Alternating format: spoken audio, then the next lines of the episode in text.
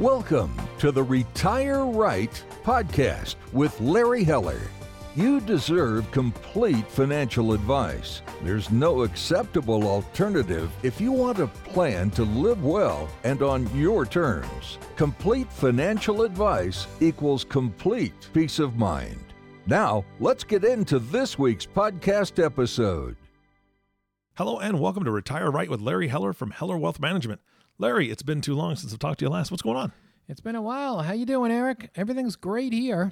Ah, that's good. I uh, same here, just busy, and and it's, you know, time. I swear that I don't know how these years work, and maybe it's just because I'm older, but the end of the year just goes really really quick. I feel like I'm, I'm I'm about to eat turkey, and then I'll have a Christmas tree right in front of me. I mean, it's just that Yeah, quick. I'm- it's I- boom boom. I I just had a conversation with somebody who said same thing. As we get older, the years go by so quick, so much quicker. Yeah. I still think it's 1999, and the computers are going to stop working when the clock changes. Well, fun fact: I actually uh, I worked at uh, Amazon.com upgrading their stuff before uh, the 2000 hit. So you're welcome, They- Larry. All right, thank you very much.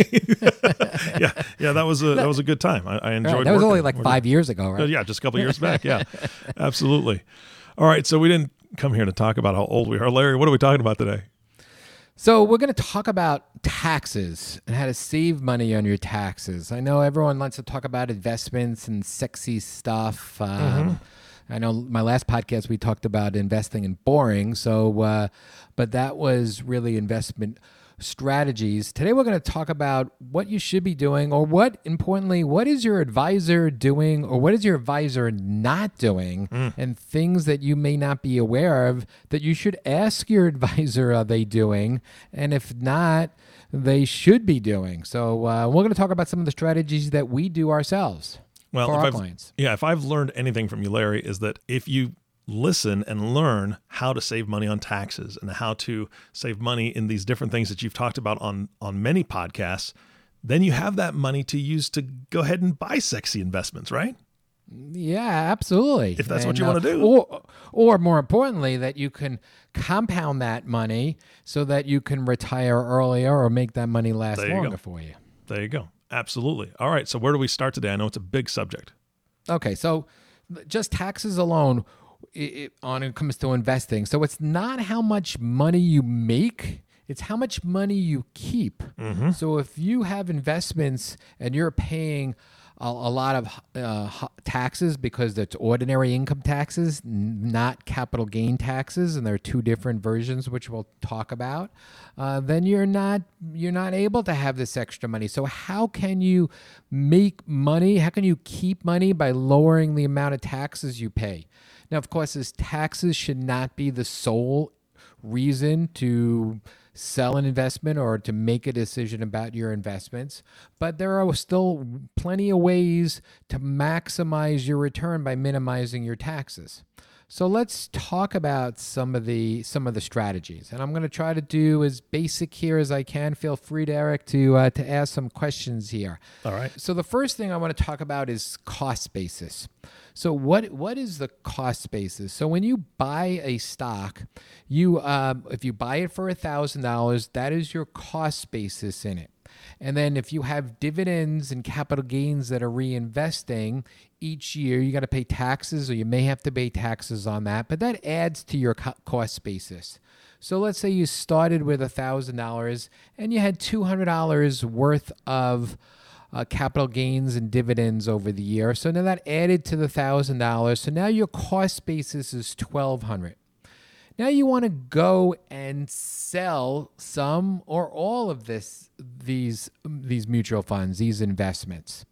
So believe it or not, there are different ways to determine how much your gain is and therefore how much you own taxes. So I'll just briefly talk about the four different ways of determining what the gain is. And one of them is average cost. So average cost is let's say you buy a mutual fund and your first time you bought it and it was the price was $20 and then later on you bought the same mutual fund and the price was forty dollars, mm-hmm. and now you want to go sell the entire the entire fund. Well, you take the twenty dollars that you bought, assuming you bought the same amount at both times, and the forty dollars, and you have an average cost of what would the average cost be, Eric? 30 bucks. There you go. So now, if your a- average cost now is is thirty dollars, and you're selling it for fifty dollars, you have a twenty dollar gain. hmm Okay, that makes sense. So that makes sense. So that's one method. And once you select the, the method, you have to stay with the method throughout these, the, the time that you're investing. So uh, strategy number two, cost basis number two is what's called FIFO, first in, first out.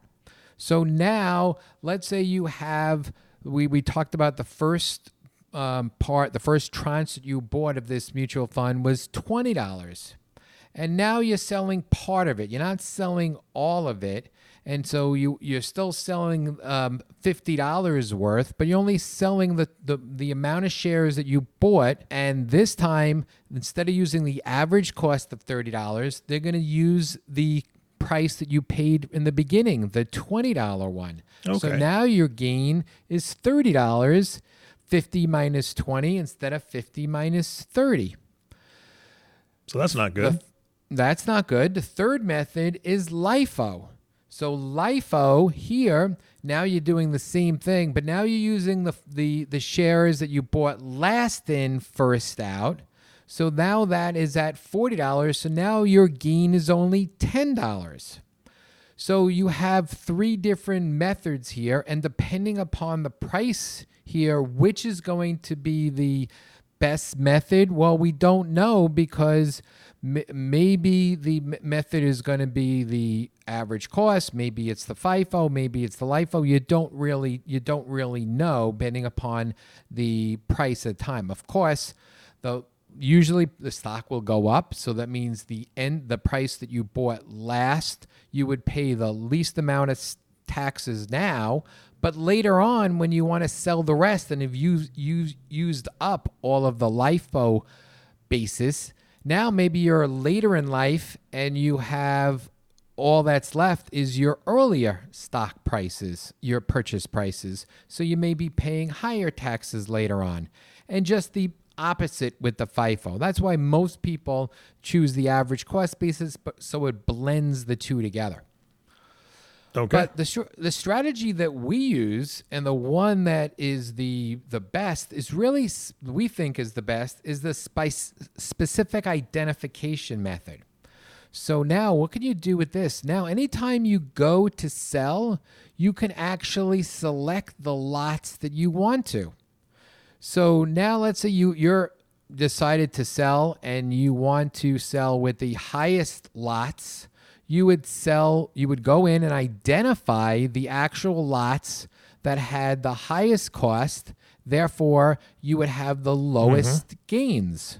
okay. But let's say you're in a year, and we're going to talk about tax rates in a minute, but let's say you're in a year where you're in a very low tax bracket and possibly have zero capital gains. Yes, you could have zero capital gains. Or um, you're now not working that year and you're not earning money. So you want to go in and identify some of your lower cost basis. So you can now identify the lower cost basis. And of course, you can go in and if you're going to sell, you can sell some from the lower, some from the higher. So you get to pick and choose which ones you want to do. And by doing that, you can control the cost basis you select and you can control what the taxes are. Now, of course, doing this manually over years and years and years, because every time there's a dividend and there's a capital gain, there's a different lot, could get very, very, very onerous. So we use a computer program that would actually do that. We tell the computer program what we're trying to do, and they identify the lots and they automatically sell the ones that that we do based upon the strategy that we're using. Nice. So, knowing the cost basis and knowing the method that you're selecting, and I would guess if you ask the average investor what method they're using for cost basis, they're going to have no clue what that is. yeah. Yeah. Yep. So, so for all those out there, go ask your advisor what method do you use when it comes to identifying and using for mutual funds. Again, most firms are going to use average cost basis. Yeah, and and here's the thing, like you said, if you ask most advisors, excuse me, if you ask most uh, investors that question, you're going to get a deer in the headlights look, right? Uh, and I would say for any investor out there that has an advisor, if you ask your advisor that and you get the deer in the headlights look, it's it's time to call another advisor. Right, or even if you don't and they understand it, a lot of the firms don't have the software to do the specific identification because it's much more time consuming. Mm. Mm-hmm. All right, well that's good to know. So let's talk about let's talk about strategy number two, which also plays a little bit on the cost basis, but it's a little it's a little bit more.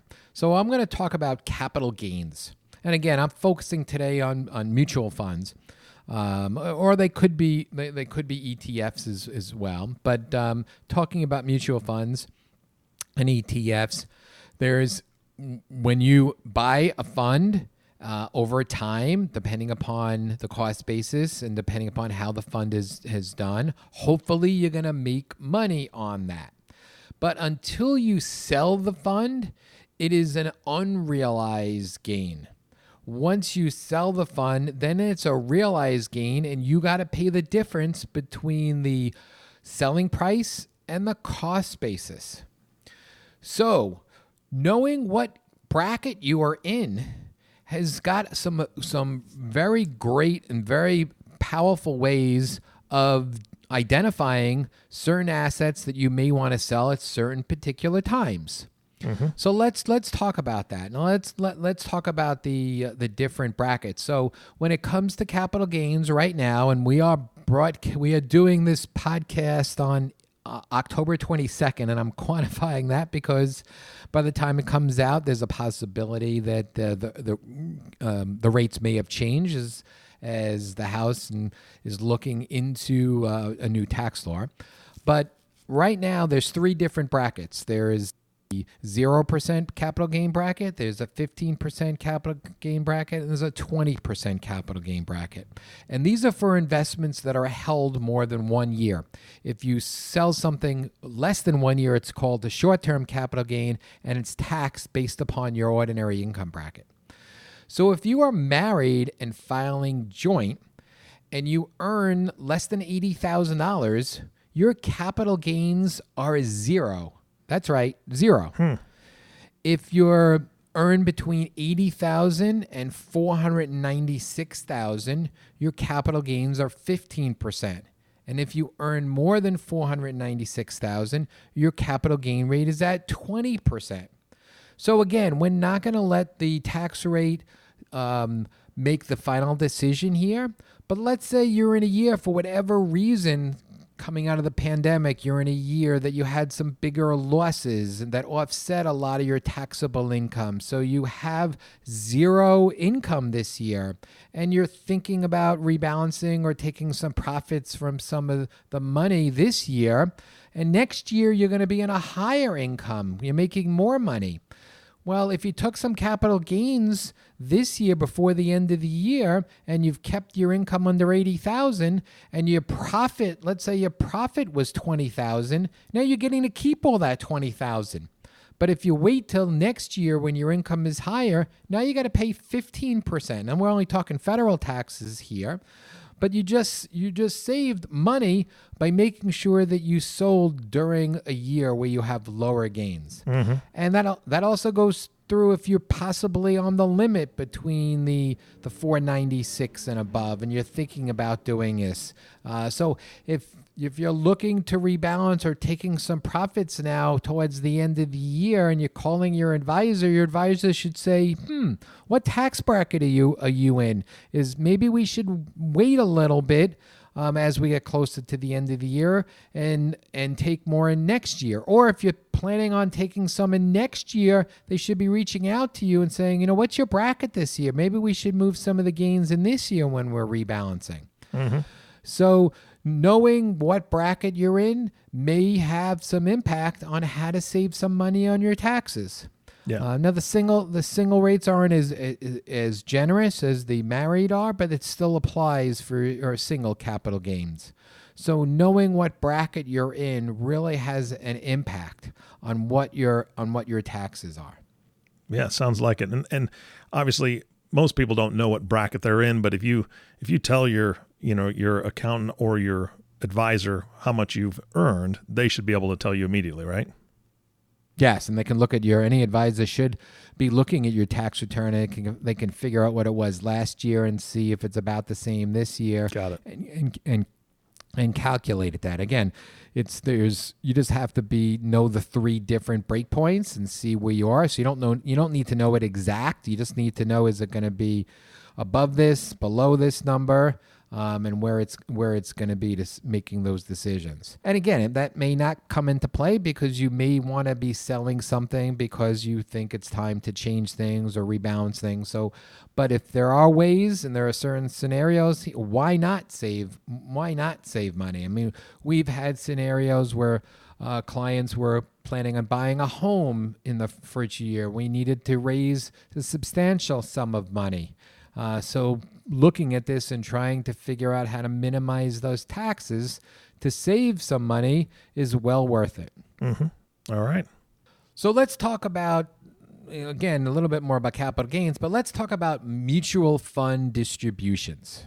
And this sometimes gets, again, the deer in the headlights that you mentioned before for mm-hmm. a uh, for the average investor sometimes also they don't understand this so when you buy a mutual fund you you buy into a fund, and so are a lot of other investors. And the whether it's a index mutual fund or an active mutual fund, anytime they sell a stock inside this mutual fund, and if they sold it as a profit, there's a capital gain. And guess what? Those capital gain distributions are passed down to you, the mutual fund holder. So one of the things that happens and it happens in years when there is there may be a big decline at the end of the year, but during the year the manager was buying and selling the funds inside or they needed to raise money and they were buying and selling, the mutual fund actually could be down and then you're getting a large capital gain distribution at the end of the year that you have to pay taxes on. And hmm. the investor's like, wait a minute, I lost money on my mutual fund. Why am I paying all these taxes on these capital gains? And that's because the mutual fund has, has distributions. So, one of the things you should be looking for on a fund that we look at is what is the turnover of the fund? Is if it's an active manager that keeps buying and selling, even though they may be making money, um, and they also could be losing money. But on the, the funds that they're making and the ones that they sell and the turnover, you're going to pay taxes on it. And if they don't wait a year on all these funds, uh, the, uh, all these stocks, you could be paying ordinary taxes. So, looking at the mutual funds that you have and looking at it, if you want to look at Morningstar, you can actually see what the turnover percentage is. And some of the funds, sometimes I've seen 100%. I mean, these are really aggressive funds out there. So, knowing what kind of turnover you have in your funds and asking your advisor what the turnover rate is will kind of determine some of the distributions that you can expect. Year end distributions. So, again, uh, the they talk we talked about the capital gains that are go, that are being bought and sold and a lot of times these distributions are not distributed until you're to you when you are a record of holder. So at the end of the year, sometimes the funds are going to distribute some large gains. So even though you might have been buying the fund now, so we talk about this. If your advisor, if you've given your advisor new money to invest and he invested the day before that you're the record of a mutual fund holder, and they distribute uh, their distributions shortly thereafter, you're paying taxes on those capital gains, even if you might have only owned the fund for a very short period of time. Hmm. So, if you plan on investing towards the end of the year, you may want to wait until after these distributions are made so you don't have to pay capital gains on these distributions. Yeah, that doesn't seem quite fair. it doesn't seem quite fair. Now, again, some funds distribute them quarterly, some annually. So, uh, so knowing when they do that, it's not fair. But all it's all impact your taxes. And one of the reasons why we use funds that have low not only low turnover, but we use funds that are more buy and hold strategies. So therefore there's less active trading, less active trading, less capital gain distributions. Less capital gain distributions lead to what, Eric? Less taxes paid. Bingo. You got it. We like that. exactly. I'm following you, Larry. okay. All right. Let, let, let's talk about let's talk a little bit about single stocks. And this can get a, a little complicated as far as some of the strategies so uh, that, that you can do. So I'm going to try to keep it keep it really simple, but it's be, it's becoming a little bit of a issue now because we're seeing a lot of clients and a lot of potential clients that may have some large gains because they bought Apple or Netflix or Facebook at very low numbers. And now these stocks are becoming a big part of what their portfolio is. And if they want to diversify out, they're going to have to pay some taxes on that. So, what can you da- do? Now, we've talked about the specific identification, and that's easy to do on, on, on stocks. But there are also other strategies that you can that you can do, um, and there are a few different what we call um, uh, platforms that will take the individual stock and diversify it into a basket or a large amount of stocks. And what do they do once you have these large amount of stocks? Well, they would actually look to harvest losses. Now, what does that mean? Well, let's say you owned Pepsi and you and you have this individual stock, you sold some of this individual stock and you bought a thousand other stocks all within a managed account. And then we know that some of these thousand dollar other stocks are going to not, they're not all going to go up right away. Some of them are going to go down. So I'm, I'm just taking an example of Pepsi. Let's say Pepsi was one of those stocks that went down. So the computer system or the manager could decide they're going to sell Pepsi and they're going to buy Coke because they're going to think same sector, similar performance. Uh, so what have they done now? They've now sold Pepsi at a loss and that loss can be used to offset the gain that you did on when you sold that individual stock. And the nice thing about a lot of these computer programs, they're done so quickly, so fast, and they they're constantly selling when some of these individual stocks are done. I've seen instances where the market went down right after we did this. We were able to harvest hundreds of thousand dollars of losses mm. and able to offset some of these gains. So I know this strategy may seem a little a little complicated, uh, but we can explain it even more. So if you are sitting there with an individual stock or a few stocks with some low cost basis and want to diversify out, please give us a call and we can talk about some of these strategies.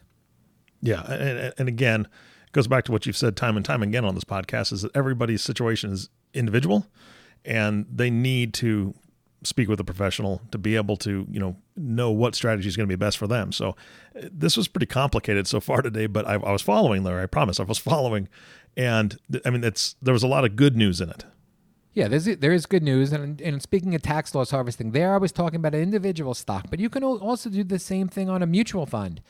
Uh, we've had instances where at the beginning of 2020, when the pandemic hit, if you would have invested money right away, what what do you want if your advisor just sits there and does nothing you're losing this great opportunity mm-hmm. to sell a fund and to buy a similar fund now when you do it with a fund what you need to do you need to wait 30 days to buy reback rebuy the same fund so let's say we're, we're gonna we're you you bought xyz XYZ fund and you bought it at the wrong time. The market takes a big nosedive and we want to harvest some of these losses. So we're going to buy ABC funds, basically a, a, very similar fund to XYZ fund, and we're going to hold that fund for 30 days.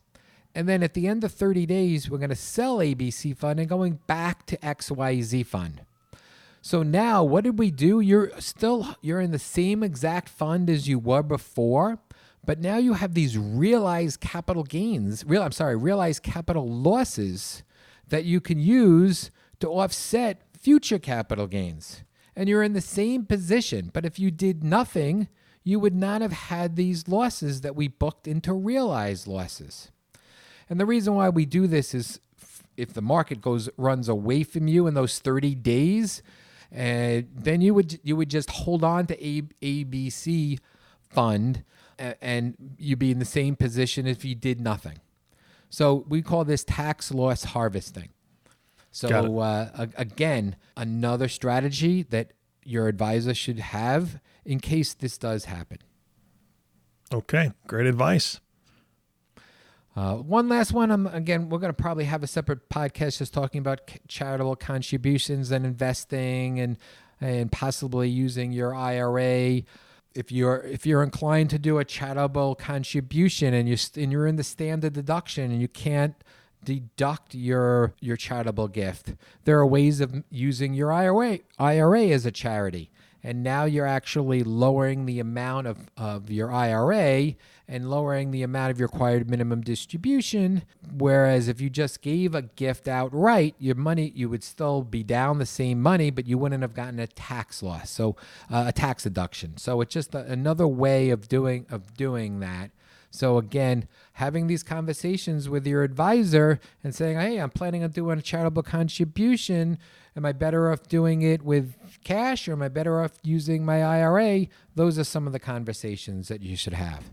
So, these are some of the strategies that you used to lower the taxes. And again, when you lower your taxes, more money in your pocket doesn't that doesn't isn't that what everyone wants, Eric? Uh, yeah, yeah, M- more money in every pocket, Larry. Absolutely, for sure, for sure. All right. So uh, again, I know that you're always open to a phone call. How do people get a hold of you uh, if they want to chat about this kind of stuff? Yeah. So I want to be want to be clear. I mean, every all these strategies are not for everybody. They're not specific recommendations. Mm-hmm. So w- we would need to speak to you to see what what your situation is. Every client is different. Every strategy is different. So if they'd like to talk to us and thinking about um, some of these strategies or anything else, they can go to our website, Heller Wealth Management, and click on the schedule a free assessment, free 20 minute assessments to see how we can save you money on taxes or you can feel free to call the office at 631 293 2806. Fantastic. Larry, again, this was a, a, pretty meaty podcast. And then the nice thing is, is people can rewind and listen again.